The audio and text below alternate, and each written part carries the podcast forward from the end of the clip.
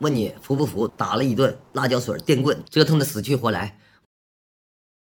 典型假释上面有一个暗箱操作的问题，其实并不是他举报的。对，这时候他就有了一个立功表现。进去的时候好好的人，进去个一年半载，变成精神病了，精神有问题。上一期的王局播客讲述了一位网友被关在看守所十个月的种种经历，之后他因为贩毒被判了四年半，于是他被送往广东一所刚刚建立的监狱，在那里接受改造。监狱和看守所不同，但潜规则和黑幕同样无时不在。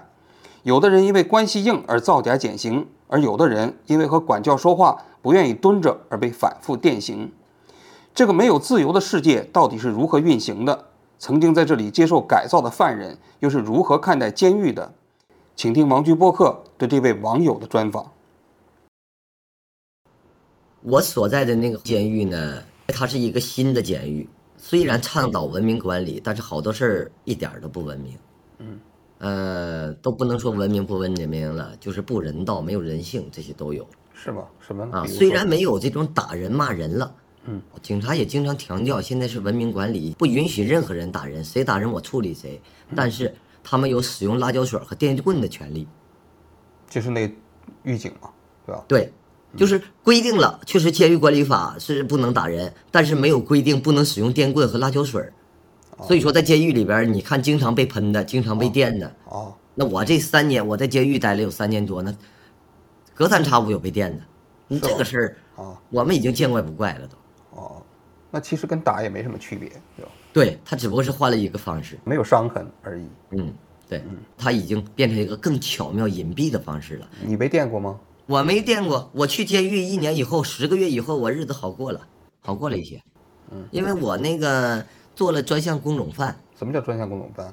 呃，这个在监狱里边也分一个三六九等，它跟那个看守所是一模一样的，但是它这个三六九等相当于什么呢？相当于你一个临时工和一个正式工的区别。啊、最高一级的，我们俗称叫事务犯，就是做一些什么事务的事务犯。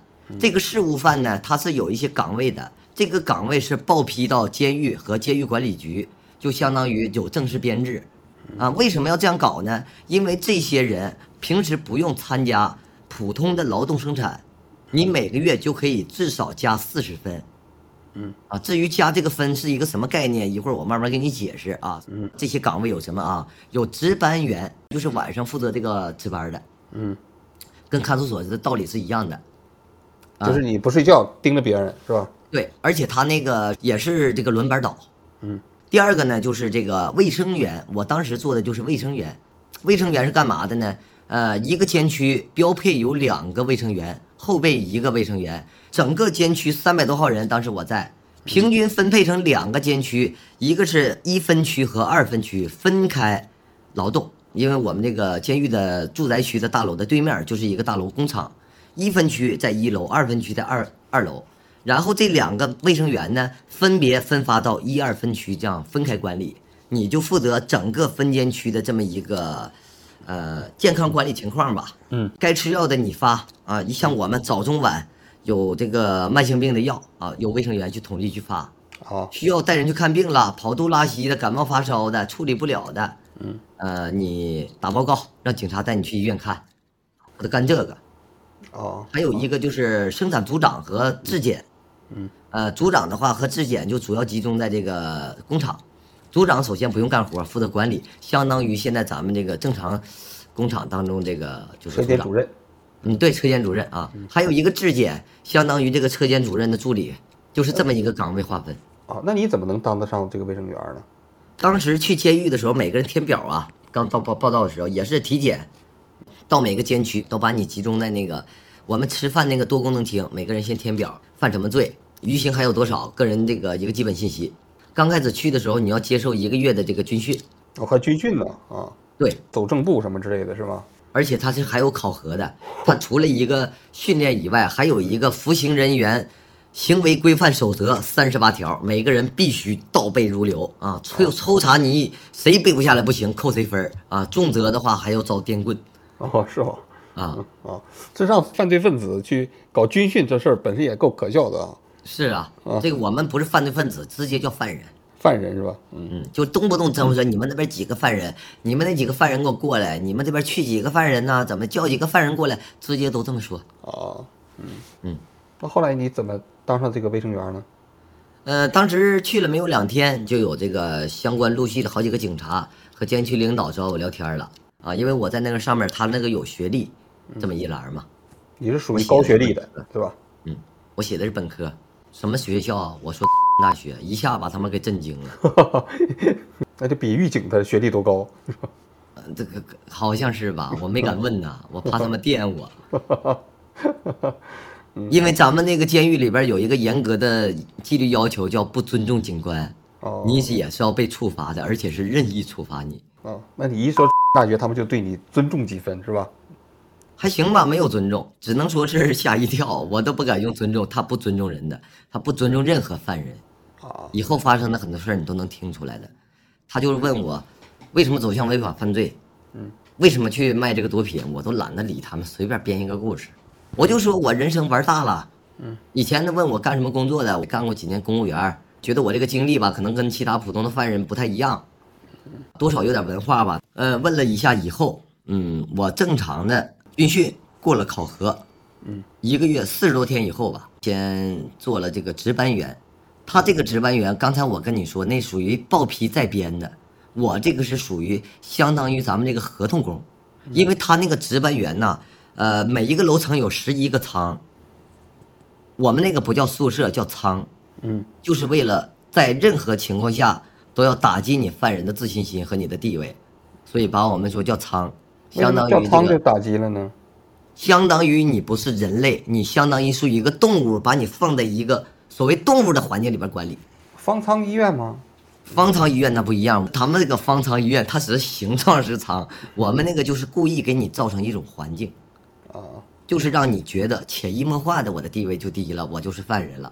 啊我们那里是四个楼层，一楼是吃饭的大厅，从二楼开始，每一个楼层有一到十一个舱，每一个楼层的一号仓是值班员仓，嗯，每一个仓室的标配是一个室长带着十一个室员，然后这个值班仓的室长往往就是这个正规军报批的值班员，挂牌的，这个上面每一个人都有一个这个犯人卡，所谓啊，有一个胸牌的犯人卡，那上面他有明确的三个字写的就值班员，那么其他人呢就没有，但是跟着他一起在一个厂里边值班，也相当于那个跟看守所那个差不多。这个真正报批的值班员是管理大家的，他从来不值班，脏活累活差活他从来不干，他是分配到这些所谓合同工的值班员去干，而且这个值班员也没有他待遇好。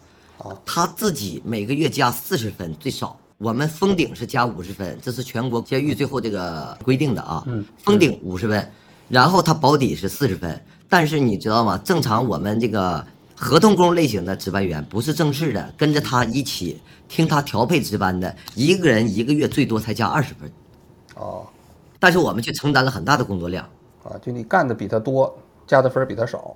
对，啊，但是你必须得干呐，因为你得跟这个人混好，这个人日后有可能在他释放的时候，或者有些人在问一些想提拔一些犯人当知书犯的时候，大家都要考察的，啊，他可能会在警察面前给你美言几句，然后你就从合同工变成正式工了。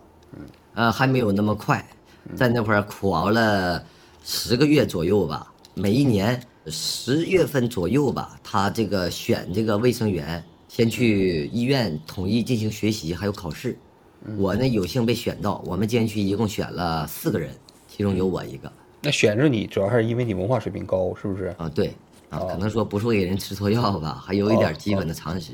嗯，这样的话，就经过一个月的培训，然后考试，考完试以后，我没有正式上岗，有一个三个月的实习期，因为当时有两个卫生员马上要释放了，一个是假释了，还有一个月，还有个两三个月就走了。然后我们就跟着这两个卫生员实习，教监区的整个流程，你干嘛干嘛，手里边这些药你应该怎么使用，因为我们手里边是这个放着一些非处方药和处方药的，就是备用的药。是统一放在这个医务室里。嗯，就是谁有个头疼脑热的临时要用药的，找你们要是吧？对对对对，嗯，啊，就我们负责得给人家治好啊。哦，你那不是开玩笑的。你像你在外面，现在这个医院谁给你治死了无所谓，那是你自己体质不行，是你到寿了，是你这个病没法治。我们在里边，我告诉你那是追责的。比如说这个人今天跟你跑肚子拉稀，你给他吃药没治好，第二天他又是严重了，那你们前一天你没有报告警察，申请去医院这个事儿，那就要处理你，就这么严重。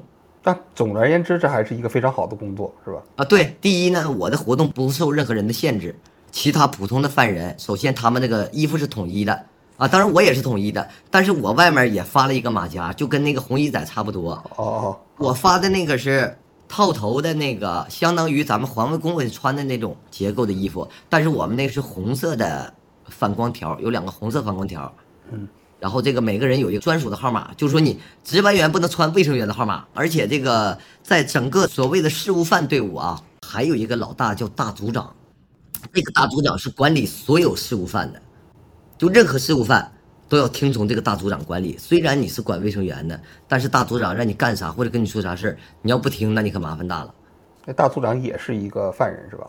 是犯人，对，他是我都跟你说，他是事务犯当中的老大。哦，这个人一般都是跟监狱或者是监区有一些什么过硬的关系的，或者是找一个能力特别比较强的来辅助这个所谓有关系的。哦。那你说就是在做这个卫生员的这个工作过程中间可以加分儿是吧？就是也是可以加那个减刑的分儿，是不是？对，固定加四十分每个月，每个月都固定加四十分。对，混就行了。那这个减刑的话，这个分儿到底是怎么算的？现在这个减刑制度比以前严格的很多。呃，首先第一个啊，你每个月在不扣分的情况下是一百分，基础分一百分。这个扣分包含很多，一个是纪律分，比如说打架吧。你就扣分，还有一个劳动分呢，就是说劳动你要完成任务的情况下，你是不扣分也不加分，每超产百分之十加五分，但是真正落到实际当中，超产百分之二十已经很极限了。一个分监区超产百分之二十三十左右的人也就两三个，其他人也就超产个百分之几，百分之十左右的差不多了。所以说你可以想象一下这个。啊，四十分和平时大家劳动加这个分一个轻重，所以说我那时候比较轻松嘛，就是混嘛，混分就现在跟公务员似的，我得混，不管咋地，我一天混一天算一天。然后呢，他是六百分一个表扬，就是不管你这些分怎么加的，还有其他加分途径呢，比如说每个月监狱小报上发表一篇文章加二十分，啊，参加一些监区的活动，比如说我以前参加过这个合唱比赛，口语操大赛。最后还参加这个民法典知识竞赛，都给监区拿了前三的名次，前三就是有加分儿，呃，第第一名加五十分儿，如果一个人参加的就加给这一个人，如果是团队加的，就是有一个人算一个人，都加五十分。哦，啊，比如说你这个合唱，一般我们都是八十一百人去的，好了，你要拿了第一，这八十五一百个人，每一个人都加这个五十分。哦，那还是很很厉害的哈。对，所以大家也抢破了头皮去参加搞这些事儿嘛，就想尽各种办法加分吧。有些实在能力不行的，那你加不了不扣分吧，保险一点。反正就是什么时候凑够了六百分，积攒一个表扬，三个表扬起步你才能报减刑。哦哦，低于三个没有门票，门票进不去。那三个表扬之后减多少刑？这东西怎么计算呢？三个表扬按正常来说就是。所谓的规定啊，我这个就说到一个没有人性，或者根本不讲道理。你包括法律规定的地方，你也没法跟人家讲。首先第一个就是，呃，他说的这个三个表扬啊，最低呢可以报这个三到六个月这么一个范围。他这个不是说谁定的，他得根据你余刑啊。比如说你余刑就剩两个月了，那基本就不给你报了。你要剩六个月，呃。报监狱到这个监区到监狱到检察院还要磨叽一个月，审批还要一个月，你里外里亏了两个月，所以你还要剩多少？根据你这个来报的。啊，但是一般绝大多数经验啊，三个表扬一般都是报一个月，就减了一个月，只减刑一个月，减了一个月。可以说我在我们监区当时是一个，也不是说很多厉害的人物吧，至少我参加比赛拿的分是最多的，前无古人没有后人来者。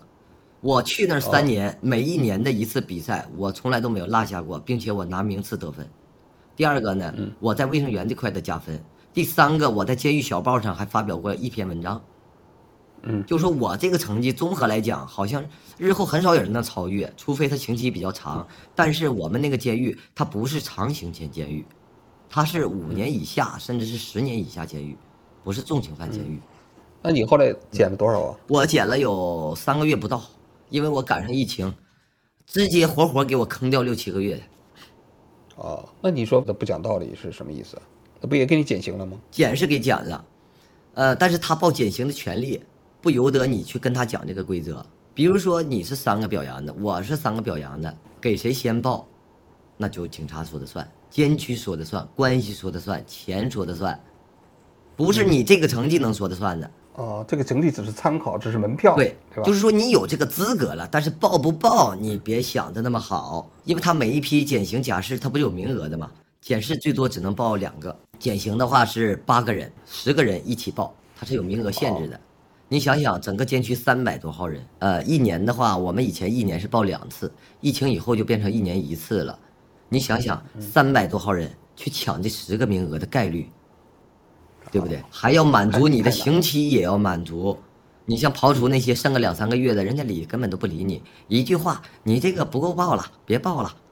啊，还有一个就是典型假释上面有一个事儿，嗯，就是暗箱操作的问题，违规操作、暗箱操作，这是当事人有个叫 的犯人，在释放之前一天亲自跟我说的。他余刑还有一年两个月的时候报了假释，并且这个人入监只有一年，他的条件完全不够。首先，呃，这个假释你的表现和积分，永远印象分要高于这个减刑分。也就是说，两个人在同样的表扬和分数的情况下，那么这个人如果是单靠劳动生产得的这个分儿，那肯定不如给监区争荣誉、去参加比赛这些分儿来的要值钱。虽然分儿都是分儿，这个人搞文艺挺火爆，也拿了这么多成绩，那跟这个劳动拿这些成绩人相比，那么在印象分上，我就先给这个搞活动的人报，这是普通人的印象。那么上升到层级。啊，其实后面也都是层级，那么咱们就先以，呃，有关系的来，这个 其中就是一个，而且我觉得拿出来讲是在于他是最过分的一个，怎么过分了？呃，首先他是在这个一九年释放的，一九年一二月份，他是在一八年年底最后一批报的，呃，按正常的法律规定啊，是刑期过半有报假释的资格。并且这个表现有多好多好，咱们不说了吧？那是专监区领导警察说的算的，说你表现好你就好，说不好就不好，你没地方说道理去。然后呢，他首先不够一个所谓刚才我跟你说的印象附加分的资格，因为比他表现好的可以报这个假释资格的人太多了。他来了刚一个月，而且这个人呢，就是说平时也就是一个混分的一个节奏。平时啥也不管，给他一个事务饭干，他平时也就是打打饭、跑跑腿这种，劳动生产没有，什么都没有，就是一个混一个分。然后呢，他报了假释，并且成功了，一个礼拜或者是半个月就批下来了，然后你就准备倒计时回家就行了。然后他是在这个一九年一月份，我因为我记着那个时候已经过完元旦不几天，他那时候还给我了一根中华，还跟我唠聊了几句，才说这个事儿。呃，他是这样跟我说的：，有我们监区一个警官帮他做了一个立功表现，因为那个年代中国这个扫黑除恶也在我们监狱盛行，我们也鼓励举报的，而且很多都举报成功的。他就说这个警官专门负责监区这个事儿的，给他可以说是把一个人的这个举报材料、真实的举报材料，并且举报成功的材料安到了他的减刑假释资料里。其实并不是他举报的，对，这时候他就有了一个立功表现。那这个很容易查清楚，这个查不清楚，为什么呢？这个黄局就是这样的啊，首先，呃，扫黑除恶这个事儿，我们监区有规定，你只能找一个警察说，他上边有一个副监区长，就只有他们两个人，而且说了，这种事儿你不要跟任何犯人、任何警察说，因为这属于给我们搞得挺大啊。这种举报你也是保护自己，你不要乱说，你就找这两个警察说就行了。那么理论上，那没有做笔录吗？这过程中间有做笔录，但是也是这种非常隐蔽的。我们那儿的时候，很多人都去举报，他把你叫到另外一个办公室，自己跟你单独的说，然后单独做一个笔录，旁边没有其他人做见证，没有。哦，那也就是说你举报成功了，其实警察不认，你一点办法没有。对，甚至是你也不知道你自己就成功了没成功。哦，那这是一个很大的漏洞。对，所以刚才您说的能查出来，其实一点查不出来。比如说，所以他就可以把这个资料挪到另外一个人身上去了。对，因为这个事儿是不核实的，因为你举报上去了，成功就成功了，失败就失败了。他不会通知你，不会举报成功了。啊，不会，他最后是怎么通知的呢？我们监区有举报的啊，奖励几百块钱打到你个人账户上了，哦，其他细节都没有。那你怎么知道这个人他当时这个假释是因为那个警官把其他人的举报材料挪到他身上去了呢？他在释放的前一天跟我说的，然后你你可能也会好奇，他为什么就会跟你说这么重要的事儿，对不对？对啊是因为在刚刚刚开始来的时候，是我做卫生员期间，其实我给他治好了所谓他隐私的病。他在六七个月的时候，他这个下面感觉痒，起了这个红的这个小点儿，偷偷摸摸问我这个事儿。当时他跟我报病的时候，他说我有个事儿想报病跟你说一下，他就说我在外面这个所谓的曾经乱搞过，呃，没有带套。现在我进来了呢，这两个月觉得下面很痒，怎么怎么样的，我不好意思说，我也不好怎么，我怕他们到处说我怎么地吧，说能不能给我秘密治好吧，这意思。嗯，后来我就是给他吃了点消炎药，完了，呃，用了点这个红霉素的这个软膏，还有什么来着？因为他当时特别害怕在于艾滋病，我跟他说你放一百个心，艾滋病你到不了咱们监区，有艾滋病监区统一管理。第二个就是梅毒也不是，因为梅毒的犯人我以前治过，我们培训的时候也讲过，他这个不是，排除了这两个最大的。我说你这个有可能是生殖器疱疹，由于这个外界环境改变恶劣了，这个真菌感染导致的。啊，我这个说的呢，可以说也比较专业，最后也瞎猫碰死耗子，给他在有限的环境下吧，秘密给他治好了，一个礼拜之后他好了。啊，所以后面从那时候开始，他对我就是突然间特别信任，比如说他的一些特权呢，他偷偷的给我，像那个过年过节，他不是有关系吗？跟监区长有关系，监区长会给他拿一些什么别的好吃的，或者是一些中华烟好一点的烟，他就偷偷摸摸的给我一点。我们俩在这整个将近十个月的朝夕相处的关系当中，到最后的时候，他才跟我说了这个事儿。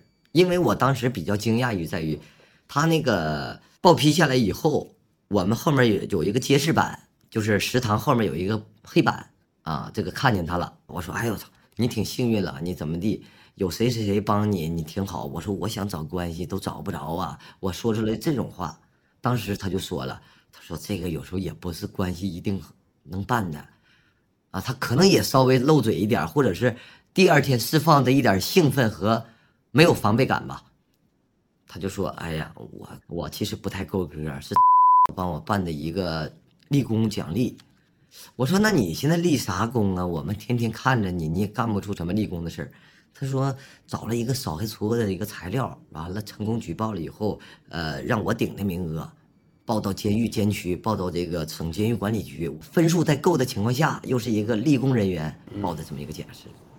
那他有没有跟你说他是怎么运作这件事情？花了钱了，还是说找了关系了？啊，对，花钱了，具体多少钱没跟我说，没问，我也忘问了。哦，应该价格不菲吧？对，因为办这事情呢，这这个这个，你等于办假释了，相当于就提前释放了嘛，对吧？对对对，嗯，哦，就这么一个事儿，是我见过的最大的一个吧。因为我们那里有好几个了，明明他不够法律的这么一个上纲上线的东西，也给他硬报，结果人家给退回来了。下一次还给他报，还退回来了，第三次才报成功，他白白浪费了两次别人正常的名额。监区好几个人，那你怎么看？就是从看守所到监狱这样的一个环境？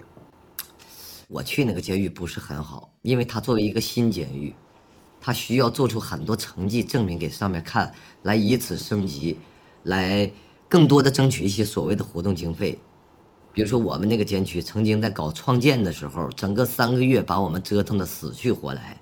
它的全称叫创建省市级文明监区，啊，这个相当于一个我们那个警察给我们开会，天天在说这是个政治任务，谁都不能怠慢，谁因为某一个人的一个什么影响我们创建没有通过审查，我们天天就整个监区就天天就是制制裁他，就是这种狠话。嗯然后呢，我们作为九监区，前面的一二三四监区已经创建成功了的情况下，我们压力也非常大。就是说，创建虽然说每一年都有这么一次，但是我们争取一次过。啊，这里边的细节，比如说，他所有创建的台账需要检查你的账的嘛？比如说我们这个卫生员吃药，还有呃各种呃活动的资料、照片儿，啊，每次一出黑板报的主题都有一个文字材料需要保存的，像这种材料都是我们犯人做的，我也参与了，包括一些材料的造假呀，找人去签字啊这些。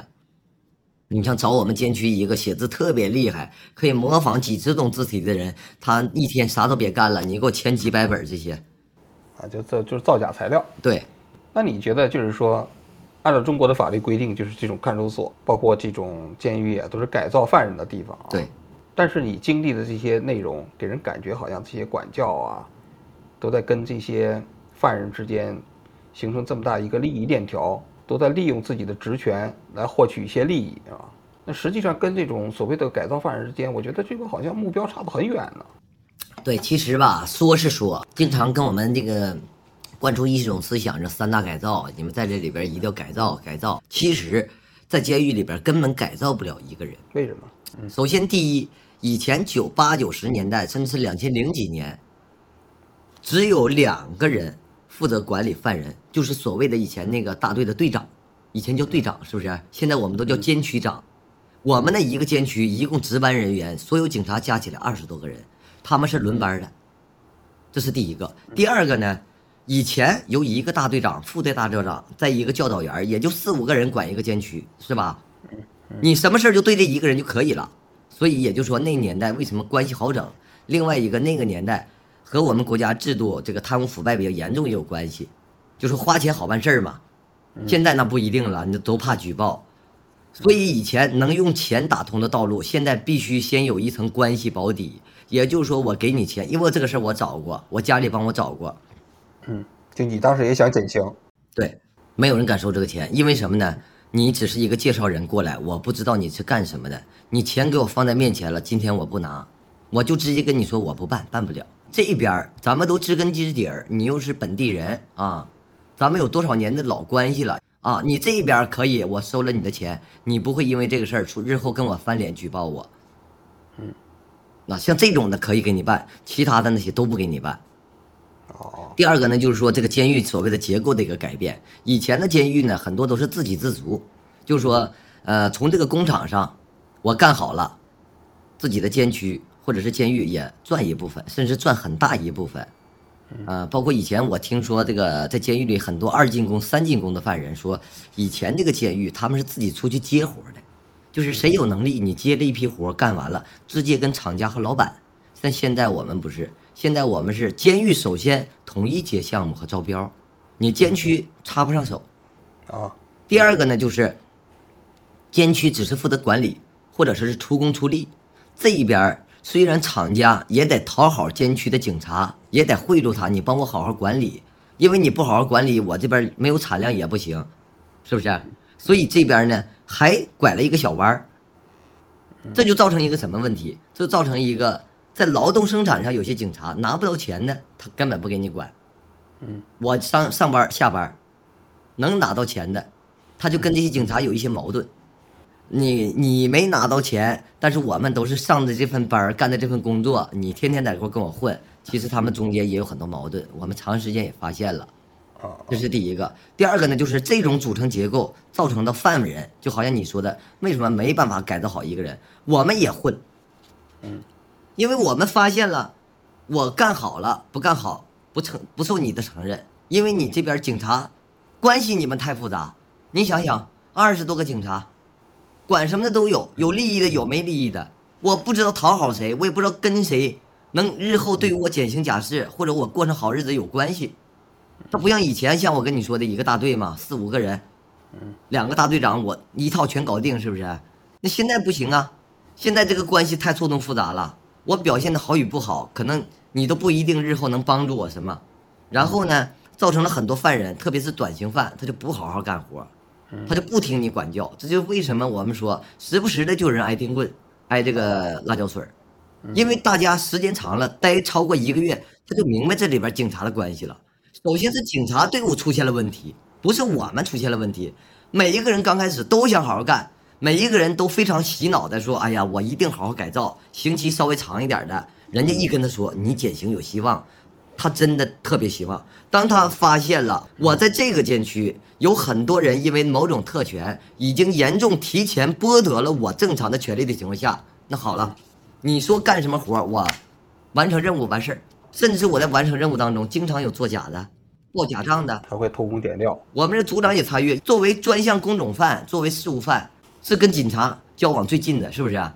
嗯，嗯，事务犯跟警察也有矛盾，警察跟警察也有矛盾。完了，警察、事务犯和普通犯人之间，三者这混杂都有矛盾，所以说造成了，就是很多人呢故意给你捣乱的。你比如说像创建之前的前一天，有人故意打架，啊，就是存心给监狱里头找眼药，是吧？上眼药。就是不让你把这个事儿办成，反正我就是这么几个月，所以就长期的环境下啊，就是很多人，绝大多数，你像我是比较冷静的，或者说不要脸的说一点，我是有点文化的，有些什么事儿有一个清楚的、清晰的一个认知，是不是啊？像有些人没有的，他很多人特别上头在里边，一个是乱搞，另外一个长期在那种环境的情况下，很多人产生一个报复社会的心理，哦，那等于说没有改造好，他实际上还加剧了他对这个社会的不满。对，因为我在那里边待了有监狱里边三年多，接触的犯人，呃，人来人往，有至少四五十个人跟我说过，我们出去整死谁，就是我们监区某个警官的名字，因为他在每个事儿上严重的不公平，并且你去跟他讲道理的时候，他只用一句非常野蛮暴力的话跟你回过来，你没有任何办法。因为在监狱里头，他们那些监狱长，包括管教，他们所拥有的权利是几乎不受约束的，不受监督的，在咱们犯人面前，对，所以他其实更容易就是体现出人性的那些相对比较阴暗的那一面，是吧？对对对，而且他这种吧，这跟我们社会上还不一样。你比如说吧，咱们去个银行，工作人员服务我不好，我最起码我能发泄一下吧。对，你可以投诉我能。举报个行长，我能打个幺二三四五，举报个热线吧。你在那里，咱们举一个最简单的例子，王局。首先，购物它是有招标的，某一个供货商统一供货，每一个监区有一个菜单，吃喝拉撒东西你可以买，是不是？嗯，我跟你说，我们监区很多东西菜单上有的，想让你买就买，不想让你买就不买。就是说你有钱，他不让你买，你也没一点办法没有。对你如果私自买，有啊，这么多年见过很多人私自买的，买了之后直接给你扣押不退，很多人还因为这个事儿较真儿，说释放那天管监区要，管监区不给。你说像这种事儿，我们天天都在发生啊，特别是新来的那些不服气，因为他们没有习惯这个环境。警察在跟我们公开讲话的时候，天天在那块说我们公平公正，我们怎么地，大家有什么问题我都解决，就是为了大家好好改造啊。结果呢，你反而在生活上的任何点滴你都出尔反尔，你都说话不算。最后我告诉你，他根本不跟你讲道理，也不跟你说对错，直接来了一句：“你想买啊？哪条规定我必须给你买了？”我跟你说，那里边有两句话是让所有人崩溃，甚至是逆反的一个根本原因，就是这两句话。有的时候你打他，他都不会逆反。第一就是这句，比如说有人看病，在没有及时的送往医院的情况下拖大了，警察没有马上答应他，他就要求马上去。在要求的时候，不跟你说第二句废话，直接来了一句：“你死不了，先受着吧。谁让你进来的？我让你进来的吗？有本事你别进来。你要是进来了的话，你稍微等一下，什么时候我有时间带你去。我这两年多干了两年多卫生员，这句话太耳熟了。吃药，不是你想吃什么就吃什么的。你现在想去医院不行，你得等啥时候啥时候去。你以为给我的权利，我就能实行了吗？其实给我这个权利就当个屁。我百分之八十跟人家说，人家根本不理我。我这边有什么事处理，你先给他吃个药，等一下。嗯，回头我跟人家去解释了半天，人家也埋怨我呀。嗯，你卫生员干啥的？我说大哥，我就是打个报告，我没有任何权利。要不你去，然后我带他去，他跟警察吵了一架。而且还有一个规矩，我忘了跟你说了，在看守所里边，我们可以正常的跟管教说话。比如说你这个，我们有统一的放风时间，到那个冲凉的那个位置的风场，大家蹲在那儿，一人发一根，这个管教给的。管教坐在那会儿跟你们聊个天儿，你怎么聊都行。在监狱不是，你有事儿或者是干嘛，都有严格的一个口号，或者说是，呃，怎么说，相当口令似的。这个每个人必须得严格照这个进行。最要命的就是所有犯人跟警察说话必须要蹲下说，就不能站着。啊，因为这个事儿都有人遭过电棍，有没蹲，电棍，还有哦，一个不成文的规定，就是所有犯人不能从警察的后面过，因为这个事儿也人有有有人挨过踢，他是担心你们在后面袭击警察吧？他的理由也是这样的：你从我后边过，我不管你什么原因，你就有袭警的嫌疑，我就有反抗的权利，这个是法律规定的。他这样跟我们说的，所以要求我们这样。但是这种你是主观判断的，好不好？没有一个法律规定服刑人员不能从警察身后过是袭警行为。第二个就是没有一个法律规定服刑人员必须要蹲着跟警察说话，这种我们去哪里说？很多人因为这个不满呐。我记得曾经有两个人我印象特别深，其他人呢比较害怕，都遵守。那有两个人特别倔的，就不蹲，哦，几个人摁地上打了一顿辣椒水、电棍就不蹲，折腾的死去活来。我们天天呢进工厂去劳动去，他在大院里边听他鬼哭狼叫的，一会儿电了，一会儿又怎么地了，完了一会儿给你发根烟，让你坐在地上，给你倒杯水，慢慢又说又聊。哦，这摧残你的尊严是吧？对，就是在里边啊，第一天到最后一天，反复的跟你强调一句话，你要有一个身份意识。那个大墙上啊，它是这个一个横幅挂着的，你是什么人，你来这里做什么？嗯，就其实提醒你自己的身份嘛。那你觉得就是形成这种状态的原因是什么？嗯，这个中国自古以来滥用职权这个习惯或者是毛病吧，那里边的权利非常的放大，包括犯人的权利，像我们这个事务犯呢，呃，举个简单例子，我这卫生员这一块，我做了卫生员，很多事务犯已经不像以前我做普通犯人那样对我了，马上脸就变了，因为我有给他们随意吃药的权利，因为我们吃药报病是要打报告的，嗯，然后呢，吃药的话不准抽烟。嗯，所以他们不能让自己吃药这个事儿让警察知道，所以他们也不能抽烟，所以他们呢跟我搞一些私下的关系，我偷偷给他们吃药，他们就可以抽烟。啊，你像这种权利，我明明是一个普通权利，无限的放大在于很多人也给我送吃的，给我送烟，但是我不敢拿，遭人举报的话，我们是要遭处理扣分的，还要撤销卫生员。那有些人当了组长之后，因为自己的这个权利，旁敲侧击的。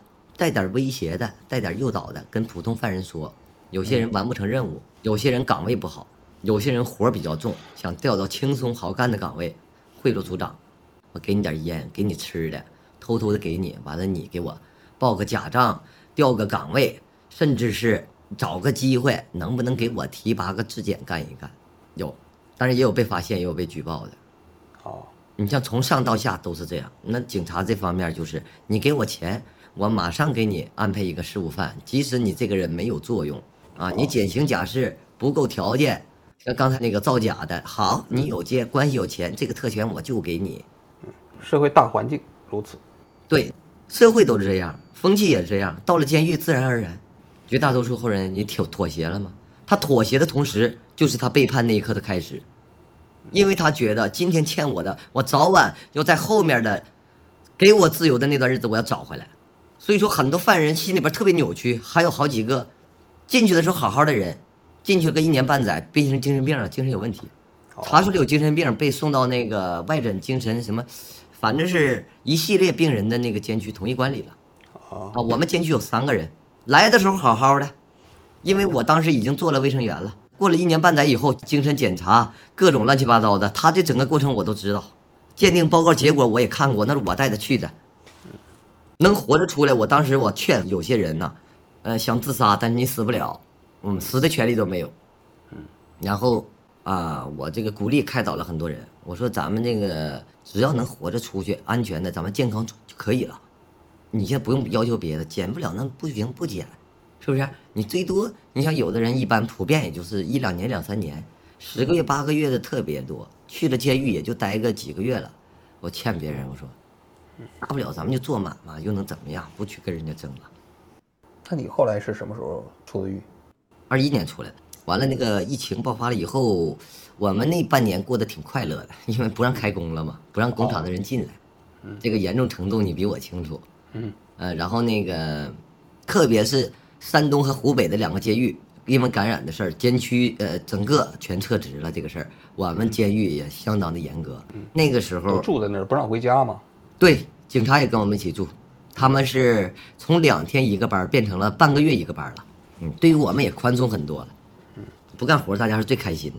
然后报减刑的那一刻开始，我就幻想过无数次这一天。我看很多人很兴奋，哎，就是前几天已经不干活了，你怎么处理我？我破罐子破摔了。无所谓了。而且有些人压抑了几年、几个月、长时间的小宇宙，终于爆发了一点火星，直接来了一句：“你罚我吧，有本事你整死我，我过两天出去了。”就这样，嗯，就经常有这样的人。那我没有，我就正常干别的。呃，我这个减刑，因为我们那个吧，它是有一个特殊情况，在于因为疫情拖了，然后最后听说给催了一个加急，因为人家说不能再拖了。突然间啊，呃，下来这么一个裁定。通知我们一念，才知道几天以后我们就出去了。突然感觉很意外，还没做好心理准备呢。对我跟人家说，我操，这就下来了，我还以为得拖两个月呢。很多人呢特别盼着这一天，我反而从那一刻开始有点害怕了。害怕什么？我要跟你说，你可能不相信，我感觉有点舍不得这个环境了，还不是一种依依不舍，就是有点不愿离开的感觉。没有留恋的，但是有点已经习惯并熟悉那个地方。对对对对，因为我这个算是比较长的了，就是突然间感觉我出去了之后怎么办呢？这个环境什么样了呢？我妈我爸怎么看我呢？周围的朋友知道我出事了，这么多年没联系了，然后出去干什么？我生活怎么样啊？这些特别担心，特特忐忑，嗯，就是很很迷茫。有时候反过来一想，还不如在这里，就是我整天知道我干嘛，混一天算一天。我能看到明天，也就是这么个东西，特别是自己，嗯，从小到大，或者说在整个家族当中，也没有一个所谓的犯罪分子。出去以后，我们家亲戚呢，什么这些，觉得有压力是吧？对，包括我们家的邻居，在抓我的时候来搜我们家，搜了两次，搜查我家，带我来我家这个过程当中，中间那些遛狗、看孩子的、买菜的，一往一过的，快递的，都在看我，还有人拿手机拍我，所以说。种种一系列加起来之后，就不知道自己怎么面对自己的生活，面对人生了。嗯，有时候觉得，那还不如在这里混一辈子算了，就是一种逃避吧。好几天没睡着觉，就是不困，躺着之后满脑子都是被抓以前被抓的过程，在监狱里的一些事儿。后来就是等到这个出去了之后，就是那一天吧，填完了资料，发了点这个你自己账户上面钱，因为我们那有工资嘛。嗯。每个月还有点工资，当时我的妈呀，拿到那个人民币我都不认识这是钱吗？我都忘了这是啥东西了。一看我都这很惊讶，这个东西我感觉是个怪物一样，看来看去我那，完了好几年就没见过钱什么样了，是吧？对我们那里也不钱，没有这种消费意识了，已经。有时候瞬间明白了那个《生肖克救赎》里边这个电影，嗯，可能自己走过的时候，才能真正明白电影最后那个人也是为什么放出去自杀了，不习惯这个事儿。还有点小兴奋，呃，兴奋在于不是我被放出去了，终于不用在这里边受到各种不公了，不用再受各种气了，嗯，放出那一刻，哎呀，看见外面环境很陌生。你从监狱走出来的时候，是吧？对我们监区当时是那天放出去十二个人，那外面等着很多人，这些人穿着花花绿绿的衣服，看着不习惯了。三年了，大家都是统一服装，都是一个颜色。外面那些人的神态，汽车、电动车，看这些东西，突然间感觉有点像，突然间自己感觉好像是一天的功夫，我从一个旧社会走向新中国这个感觉，就是一个平行宇宙突然错位过去了，是吧？对对对，而且还好像还不敢看那些人，还不敢直视那些人。那当时是你女朋友去接你的，还有我妈。哦，那现在出来之后还抽大麻吗？不抽了，这回真不抽了。嗯，我已经断了以前的所有关系。嗯，我现在做这个直播出来了以后，正经工作也做不了了，因为一般的工作其实有这个履历，你也很难进入了，是吧？对，我在家适应了有一年多，找工作找不了，啊，外卖啊、快递啊这些，网约车啥的干不了，啊，我注册过，人家告诉了，你这个没通过的原因应该是你有案底，平台不通过。现在国家有大数据黑名单，任何注册型、服务型的平台不给这个有案底的人过。